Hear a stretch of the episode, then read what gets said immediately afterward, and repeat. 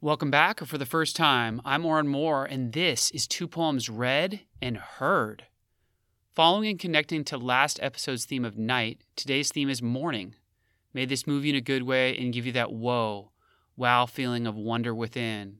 And if it does, tell a friend, or better yet, share it on social medias, or send the link to your friend.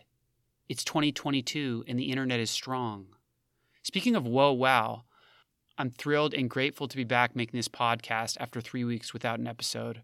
I return now after battling a shingles infection on my face and eye that I have now beaten and fully recovered from. No jinx. I feel renewed and hope to be even more grateful for the joys of vitality, a pain free body, and clear vision. The weekly Tuesday release schedule for this season two is back on. Let's go. As often happens, our first poem today, written by Edith Henrich, shares its title with the episode's theme. They are both titled Morning. If you're strangely wondering if it's okay if you're not listening to this in the morning, yes, it's chill. But in full disclosure, I did record this in the morning. More on that later. Henrich has eight poems included in the back catalog of Poetry, a magazine of verse, found on the poetryfoundation.org website. This poem was published in the August 1941 edition. I could find nothing else out about Edith, leaving her mysterious. But that's fine, as good art should not need the knowledge of the artist's life to pierce and enlarge the heart and mind. May I prove it here? Morning. Morning is lifting slowly out of darkness, white as devotion, sky wide, without knowing. How like belief is the implicit outward motion of growing. Shape is restored at dawn to objects singly, as though each separate thing were beautiful because of its existence, different seeming to be the soul.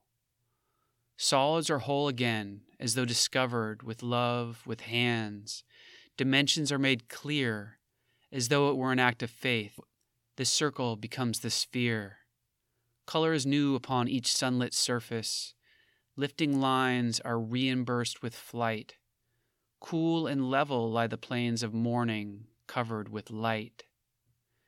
Slow as belief is all awakening, the groping leaf, the groping hand, the blind, blood groping out of chaos toward whatever pattern it can find. Simple as proof, articulate as doctrine, morning reveals again the vast safekeeping of all identity, of small, unguarded species, through all our sleeping. The world can be reduced to this irrelevant morning a naked field, an empty wood, a wingless sky, the pale sun lifting neither hope nor warning, nor any meaning for the human eye. The body can awaken like this, so lonely, as not to seem familiar but strangely set apart, as though it were a tree, and the beholder only, a stone shaped oddly like a mortal heart. Yet must the breath forever, this side of dying, alter its rhythm for the rising sun, invent the song, renew the legend, crying the various names of beauty, one by one.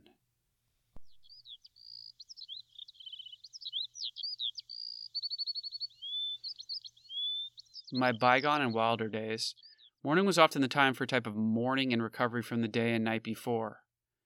And it may be that the homophones of the morning of the day and the M O U R N I N G, morning of the soul, following the death of a loved one or simply an unskilled night out on the town, might not simply be a coincidence.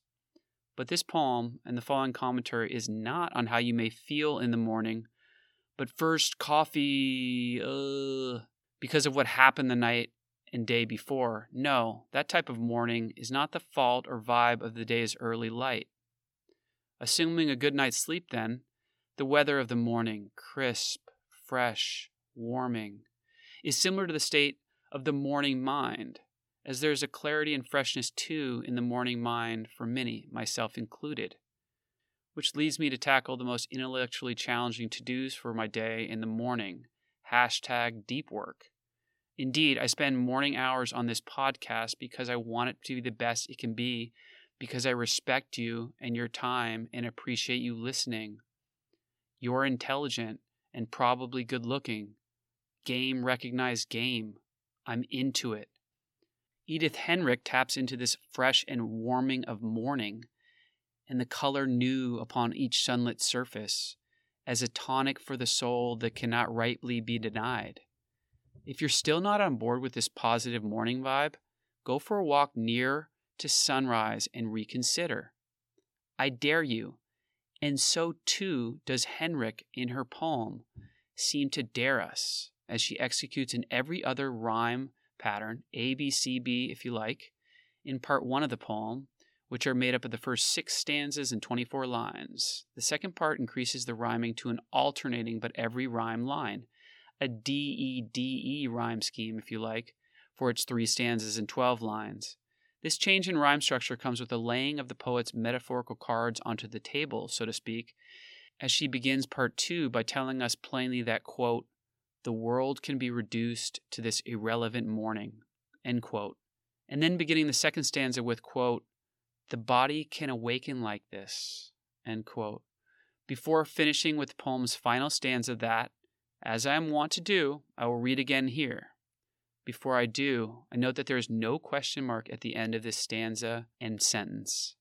Quote, Yet must the breath forever, this side of dying, alter its rhythm for the rising sun, invent the song, renew the legend, crying the various names of beauty one by one. Again, this is not a question.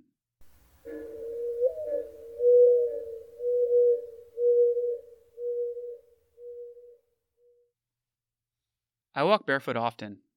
My reasons are many and good. In the case of this next poem, titled Carrying Shoes and Socks, a practical need of mine led to a sensory and spiritual uplift. This 14 line poem shares the rhyming feel with that of Henrich's poem and cries names of beauty that Henrich asks after. Carrying shoes and socks. Going barefoot on morning grass, wet from condensed night dew, protects the shoes and socks from wetting and soaking through, and opens half a wind for the day in a gift of the growing mornings, wet grass of the warming earth, joining the foot sole's learnings. Before the green dries again, the sun still rising and earning, the dew gone to the air, and in this season returning, again tonight, awaiting dawning.